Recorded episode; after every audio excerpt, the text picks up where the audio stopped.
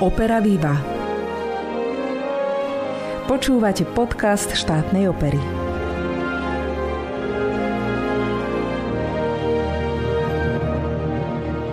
Dobrý deň, pozdravujem vás zo štátnej opery. Vítajte pri ďalšom vydaní nášho pravidelného podcastu. V minulých dieloch sme vám predstavili viacerých bývalých a dokonca zakladajúcich členov nášho divadla a o to väčšiu radosť mám, že dnes to bude opačne. Mojím hostom je umelec, ktorý patrí k dôležitým a služobne najmladším posílám nášho operného súboru. Je to Daniel Simandl, ktorý práve v tejto sezóne nastúpil do štátnej opery ako zbormajster a asistent dirigenta. Moje meno je Alžbeta Lukáčová, nech sa vám príjemne počúva. Danko, vítaj v našom štúdiu. Zdravím vás. Už som spomenula, že v našom divadle pôsobíš prvú sezónu. Ako sa ti zatiaľ pracuje? No zatiaľ sa mi pracuje veľmi dobre, eh, vzhľadom na to, že, že je tu super rodinný kolektív, by som povedal. Mal som možnosť už poznať, dá sa povedať, všetky zložky okrem orchestra, pretože s ním momentálne neprichádzam do styku ale čo sa týka solistického ansamblu a zborového aparátu, tak s nimi spolupracujem vlastne hneď od môjho nástupu. Áno, takže nebolo tam žiadne nejaké veľmi prípravné obdobie, hneď si bol hodený do vody hlbokej, áno? Presne tak. Ako som nastúpil, jediné prerušenie bola vlastne pandemická situácia, ktorá nás zasa na pár mesiacov prerušila, čiže nastúpil som v polovici oktobra a hneď na to boli pandemické prázdniny, čiže to bolo jediné prerušenie, dá sa povedať, ale už som začal niečo pracovať v tejto opere, ale vzhľadom na to, že došlo k situácii, k akej došlo, tak sa to oddialilo o pár mesiacov, ale už myslím si, že od februára sme fičali v plnom prúde a hneď som nabehol na favoritku, čo bola áno, vlastne moja áno. prvá spolupráca s týmto divadlom. No, takže si už v podstate etablovaný, aj keď teda si spomínal, že s tým orchestrom si ešte nepracoval. A nepamätám si ani ja, že by si niekedy predtým vlastne ako nejaký externý spolupracovník alebo tak mal nejakú spoluprácu s našim divadlom. A to máš tých spoluprác teda už za sebou pomerne veľa, ale predsa len viem, že tvoja história nejakým spôsobom súvisí s našim divadlom. Áno, tak je to celé zvláštne, čo sa mi udialo, ale udialo sa. V podstate moji starí rodičia patria k zakladajúcej generácii tejto opery, hlavne teda môj starý otec, ktorý tu pôsobil ako trombonista. No a neskôr, samozrejme, tým pádom, že som z hudobníckej rodiny, tak aj moja mama je spevačka a tá sa tu konkrétne v Banskej Bystrici narodila a taktiež pôsobila v zbore štátnej opery v Banskej Bystrici. Aha, takže vy ste takí polobystričania vlastne. Áno, ja som polo Bratislavčan, polo Bystričan.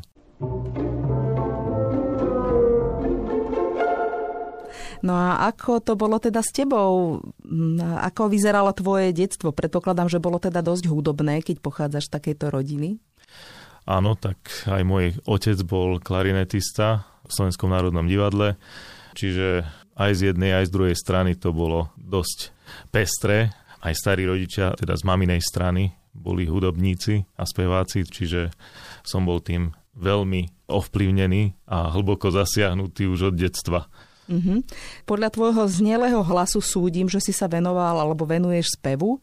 Je to tak, alebo si chodil aj na nejaký nástroj? Tak, samozrejme, základnú umeleckú školu som vychodil klavír, potom na konzervatórium som chcel nastúpiť ako dirigent, ale môj otec mi ešte povedal, že, že by bolo treba vedieť ešte nejaký iný nástroj, aby človek dokázal to dirigovanie trošku aj z inej perspektívy chápať, tak sme skúšali, tým pádom, že otec bol klarinetista, tak klarinet doniesol domov, do trombonista, tak aj trombón sme skúšali a tak ďalej, ale nakoniec to skončilo pri lesnom rohu, čo bolo úplne mimo našej rodiny. Ale, ale zase dýchový nástroj. Ale dýchový nástroj, presne tak. A čo sa týka spevu, tak spev som nikdy neštudoval, možno mám nejaké genetické predpoklady k tomuto, ale mal som možnosť 6 rokov pôsobiť v prestížnom viedenskom zbore Arnold Chamber Corps ako spevák, s ktorým som mal možnosť si aj pár takých drobnejších vecí zadirigovať. Aj som robil sprach coaching uh-huh. a tak uh-huh. ďalej. No. Uh-huh. A tomuto sa venuješ stále, tomu, tomu aktívnemu spievaniu? Nie, to v podstate bola len taká moja životná etapa, ktorá ale bola dosť podstatná tiež pre moje ďalšie dirigentské rozvíjanie, pretože som pôsobil vlastne v tomto zbore pod divadlom Teatr Ander Wien, kde sa odohrávali rôzne, dá sa povedať, svetové produkcie v svetových kastoch mhm. operných. Mm-hmm čiže som sa mal možnosť stretnúť reálne na javisku na pódiu s Placidom Domingom, s Jose Carrerasom, taktiež čo sa týka režie som spoznal takých režisérov ako Robert Carson uh-huh.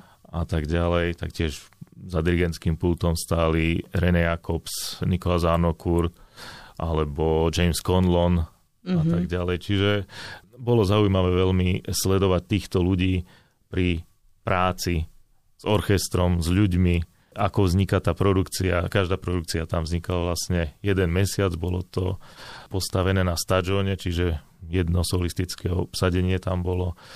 A bolo zaujímavé vidieť rodiť sa v takom krátkom čase rôzne svetové veľdiela operné Áno, to, my máme vždycky pocit, že toho času na skúšanie je vlastne málo, ale keď sa človek naozaj pozrie do sveta, ako tie veľké inscenácie vznikajú, ktoré častokrát vidíme aj teda buď v priamých prenosoch alebo na vynikajúcich záznamoch zo svetových operných scén, tak častokrát sa naozaj rodili v šialenom tempe. Myslím v skrátenom čase naozaj, že za mesiac veľmi intenzívneho skúšania. Presne tak.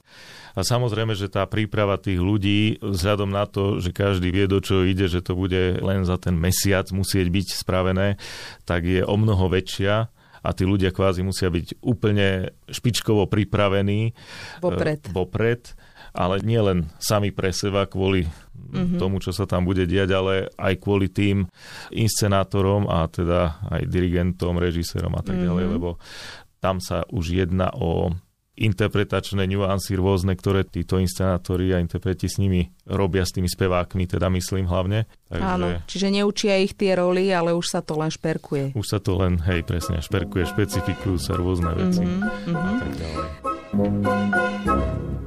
Zaujímalo by ma, či okrem tej práce, ktorú máš tu v štátnej opere, máš aj nejaké svoje projekty, alebo či sa venuješ ako praktický interpret ešte hudbe?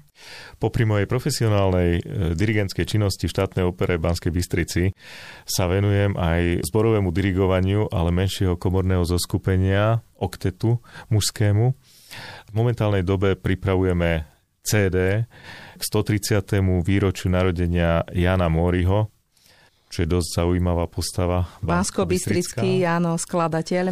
Áno, v spojení s prešporským skladateľom, čiže bratislavským Ernstom von Dohnáním. Uh-huh. Bude to 12 spiských piesní Jana Moriho so sprievodom klavíru a pár sakrálnych záležitostí od Jana Moriho bude jedna a tri budú od Ernsta von Dohnániho. Uh-huh, tak to sú také pomerne neznáme záležitosti. Odkiaľ ste čerpali tento materiál? Lebo ponahrávané to veľmi nie je a neviem ani, či vôbec sú vydané tieto skladby niekým. Tieto skladby nie sú vydané nikým, čo som mal možnosť e, zistiť. Pred nejakými rokmi ešte počas môjho doktoránskeho štúdia na Akadémii umení v Banskej Bystrici som sa mal možnosť poznať e, s pani Bardiovou, ktorá ma upriamila na tohto bansko-bystrického rodáka Jana Moriho a vlastne už vtedy som sa dopátral k notovému materiálu týchto záležitostí. No ale vzhľadom k môjmu nejakému vyťaženiu pracovnému som sa nemal času tomu venovať a v minulom roku, teda počas tých pandemických prázdnin dvojročných. Všelijaké myšlienky na mňa chodili pracovné a vlastne jedna z nich bola práve natočiť aj CD venované tomuto bansko rodákovi.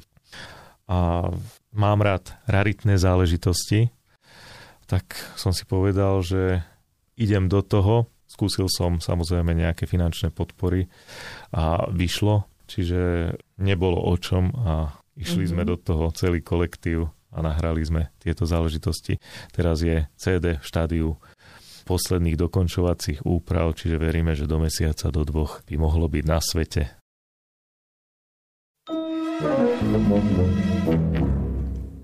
Ktorá z týchto spoluprác, nemyslím teraz len tie zahraničné, ktorých máš viac, ťa nejakým spôsobom profesíne ovplyvnila alebo nejako posunula ďalej? Tak čo sa týka dirigovania, tak musím spomenúť pána dirigenta Kizlinga, ktorý mi dal ako prvý v mojom živote dirigentskom nejakú príležitosť po skončení vysokoškolského štúdia na VŠMU v Bratislave. Hneď som dostal pozvanie od neho z Brnenskej Janačkovej opery, kde som mohol vlastne asistovať Dvořákovú Rusalku. A potom z ďalších takýchto nejakých iných diel, kľudne aj komorných? Tak v podstate ja som hlavne bol doteraz kvázi asistentom vo väčšine prípadov.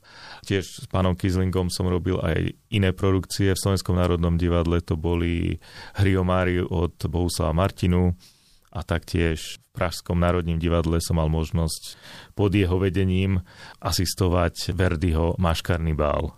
A čo si majú posluchači predstaviť pod tým, že asistuješ? Čo to vlastne obnáša takáto práca?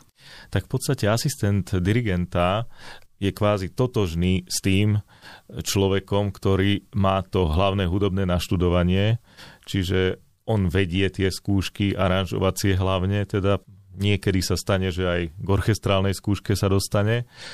Ale čo je také špecifikum na tom, tak to je to, že musíte sa podriadiť tej filozofii a tej predstave, asi. predstave toho dirigenta hlavného, ktorému, ktorému asistujete. Podlieham. Mm-hmm, hej, ktorému mm-hmm. podlieham. Ale inak vlastne tá práca a ten skúšobný proces je veľmi podobný, že sa vlastne asi striedate. Že? V podstate áno lebo tých skúšok je enormné množstvo. A ďalšia vec, že potom samostatne sa skúša so spevákmi, samostatne s orchestrom, čiže je to časovo naozaj náročné, takže preto tí dvaja ľudia sú vlastne vhodní, aby túto prácu robili. Mhm. Presne tak. Mhm. Už som spomínala na začiatku, že si nastúpil do takej dvojkoľajnej úlohy u nás, že si aj zbormajster, aj asistent dirigenta. To znamená, venuješ sa spevákom, čiže vokálnej zložke jednotlivých tých diel, Aha. ale si aj asistent dirigenta, čo to je, to už sme povedali. Ktorá z týchto úloh ti je bližšia? V podstate každá z týchto úloh má čosi do seba. Pri tej zbormajstrovskej časti môjho pôsobenia v opere sa môžem viacej realizovať, pretože dostal som hneď na začiatku taký zaujímavý titul Malý princ od Rachel Portman. Uh-huh ktorým som sa mimochodom stretol len tak z nenazdania pred troma rokmi a mal som také úmysly ho urobiť aj vo vlastnej produkcii. Presne toto isté dielo, áno? Presne toto isté dielo, ale nakoniec z hľadiska rôznych okolností, ktoré sa udiali, to nevyšlo. A tak som si povedal, že asi sa k tomu nedostanem nikdy už, alebo niekedy v budúcnosti, keď budem starší. Ale nakoniec osud zamiešal karty, dostal som sa teda do štátnej opery Banskej Bystrici a hneď môj prvý titul ako zbojmajstra bol práve tento Malý princ od Rachel Portmanovej. Čo teda obnáša tá tvoja úloha zbormajstra v tejto opere? Lebo viem, že je tam aj detský zbor. Áno. Čiže robíš s deťmi len? Robím aj teda s hlavným zborom, samozrejme, keďže som zbormajster v opere. A taktiež robím aj s detským zborom, ktorý patrí pod základnú umeleckú školu Jana Cikera v Banskej Bystrici. Sa v tomto diele tie zbory spájajú kvázi, je tam aj dospelý zbor, operný aj detský zbor, tak vlastne nepodliehajú obe tieto telesa a tak sa musím obidvom venovať narovnako. Možno deťom viacej by som povedal, pretože zboroví speváci v opere majú viacej skúsenosti, vedia čítať aj lepšie z listu a tak ďalej a tak ďalej, čiže tá práca ide možno rýchlejšie. Ale čo sa týka detí, je to dosť také napínavé, pretože v opere zborový spevák má možnosť aj viacerých skúšok za týždeň, kdežto tie deti sú limitované aj základnými školami a rôznymi inými aktivitami. A vlastne jeden, dvakrát týždenne po hodine a pol, dá sa povedať, sa môžeme stretnúť. Samozrejme vo výsledku dúfam, že sa ten časový ambitus aj zväčší a aj sa viackrát za týždeň stretneme, ale momentálne je to tak, ako to je a treba s tými deťmi pracovať tak aj opatrnejšie, pretože to sú iné hlásky, ako majú normálni speváci, operní. Čiže niekedy aj tá technika tam nie je až taká úplne 100%, čiže nedá sa to ani preháňať, ale zasa nemôžeme to ani flákať. Mm-hmm. Čiže je to také dosť špecifické pracovať s týmto detským ansámblom. Ako to prebieha prakticky? Ty chodíš za nimi niekde do tej zušky, kde sa oni zídu, všetky tie deti, alebo ako to funguje? No, chodím tam za nimi do základnej umeleckej školy Jana Cikera. Tam sa raz, dvakrát týždenne stretávame vo veľkej koncertnej sále. Deti dostanú rozospievanie, no a potom ideme na samotného malého princa. A robíte to nejako po častiach, že sa vždycky majú nejako pripraviť a potom sa to dáva dokopy, alebo ich to nejako učíš, keď to tak mám povedať, lebo to sme asi nepovedali, že tá hudba Malého princa nie je nejaká veľmi kantilénová. Je to v podstate moderná opera. Áno, tak v podstate títo detskí speváci sú zvláštny tým, čo som bol aj ja prekvapený, po prvýkrát som prišiel vlastne s takýmito deťmi do styku, že oni sa hneď učia veci napríklad na spameť čo sa zborový spevák neučí. Proste uh-huh. zo začiatku začne, z nôd sa to stavia, stavia, učíme sa to a tak ďalej a vlastne tá pamäť je až na poslednom rade, keď sa začnú aranžovacie skúšky a tak ďalej, tak predtým už by to mali teda vedieť tí zboroví speváci na spameť. Kdežto deti napriamo sa učia na spame. Čiže ako ich to naučíte hneď na prvý šup, tak tak to budú vedieť, lebo potom ich je ťažko zasa dostávať z tých rôznych omylov, alebo keď napríklad post sa vymyslia nejaké škrty v opere, a tie uh-huh. deti to majú už naučené, ale ako celok, to dané číslo napríklad, tak je veľmi ťažké ich odnaučiť ten škrt vlastne, aby tam nebolo to, čo tam nemá byť a bolo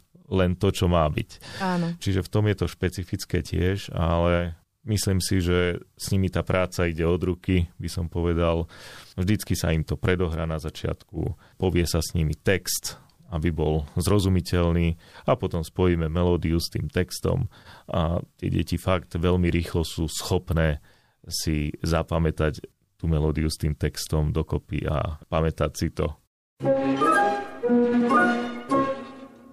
A keď pracuješ ako zbormajster, tak využívate klavíristu pri tom, korepetitora, alebo ty hrávaš, alebo ako to, ako to prebieha pri takýchto vokálnych telesách? Pri zbore štátnej opery, ako som nastúpil, tak som zistil, že vlastne nebudem mať korepetitora k dispozícii. Je to tak zaužívané. V podstate som schopný si zahrať tie party a tie záležitosti, čo treba si zahrať čo možno bolo aj moje pozitívum, keď som robil konkurs, ale musím ešte podotknúť, že v poslednej dobe sa na post korepetitora štátnej opery Banskej Bystrici dostal aj Peter Dekret, čo je vlastne študent Akadémie umení Banskej Bystrici a má vo svojom portfóliu vlastne riešiť malého princa, takže v poslednej dobe som si ho dovolil aj párkrát osloviť, pretože pri tom nácviku si dirigent vystačí aj sám za tým klavírom, ale myslím si, že potom v tých neskorších fázach, keď už ten zbor sa dáva dokopy, tak je lepšie pre to počutie tých rôznych chybičiek, ktoré tam ešte sú a pre to odstránenie tých chýb, aby niekto bol iný za klavírom a aby ten dirigent vlastne riešil už tie nuancy, dá sa povedať. A aj čo sa týka rôznych interpretačných záležitostí, že nevyťukávame už tóny, nespájame text s melódiou a tak ďalej, ale proste už riešime celok mm-hmm. a tak ďalej. Rozprávame sa stále teda o hudbe a aj to, že si teda z hudobníckej rodiny. To sa vrátim ešte teda späť. Bolo to tak, že si si tú hudbu vybral ako keby dobrovoľne ako povolanie, lebo však predpoklady určite tam boli už zjavné ako u dieťaťa, alebo si bol taký smerovaný ako keby k tomu hudobnému povolaniu? Tak v podstate si myslím, že som bol smerovaný hneď od narodenia k tomuto povolaniu. Rodičia ma brávali do opery a teda strávil som tam 6 dní v týždni, čiže si nemal ani inú možnosť. možnosť. Pre, pre, presne tak. Pýtam sa to aj preto, že keď sa niekto venuje takto hudbe a je z takého prostredia, tak to je ako keby obrovská náplň životná, že 24 hodín denne je málo na to, aby človek obsiahol tú hudbu, ktorá vo svete existuje, ale predsa len sa ťa opýtam, že či ťa baví aj niečo iné ako hudba. A ak áno, tak čo? Tak samozrejme rád čítam knihy, prechádzky v prírode, mám rád zvieratá, mám ich aj doma, psíkov mm-hmm. aj mačky. Čiže aj to treba obhospodarovať a v podstate je to určitá aj taká psychohygiena. Niekedy si treba oddychnúť aj od tej hudby. Takže príroda. Príroda, áno. áno. a takéto relaxačné veci, to máme radi všetci. Čakajú nás posledné dve otázky, ktoré dostáva každý, kto je hosťom alebo hostkou. A to je, čo si praješ vo svojom pracovnom živote do budúcnosti a čo v tom súkromnom. Tak čo sa týka toho môjho súkromného života, tak tam hlavne veľa zdravia, si prajem pre seba, pre mojich blízkych, ale taktiež by som si prijal aj mier vo svete, bo momentálne je taká doba, aká je a mm. ten mier by sa zišiel. Je to stresujúce pre všetkých. Je to stresujúce a myslím si, že všetkých nás to nejakým spôsobom zachytáva a obmedzuje. Áno. Takže toto by som si prijal vlastne v tom svojom súkromnom a teda všeobecnom aj živote. Mm. A čo sa týka môjho pracovného života, tak si myslím, že ide to tak, ako to má ísť a keď sa niečo podarí naviac, budem rád a, a tak ďalej. Že teraz tento tvoj život začínajúceho vlastne asistenta, zbormajstra sú samé nové príležitosti, že? Presne tak a veľmi ma to baví a som veľmi šťastný, že môžem byť súčasťou tohto kolektívu. Ďakujem pekne za rozhovor. Nech sa ti darí. Ďakujem veľmi pekne. Pekný deň. Hosťom dnešného podcastu bol zbormajster a asistent dirigenta Daniel Simandl.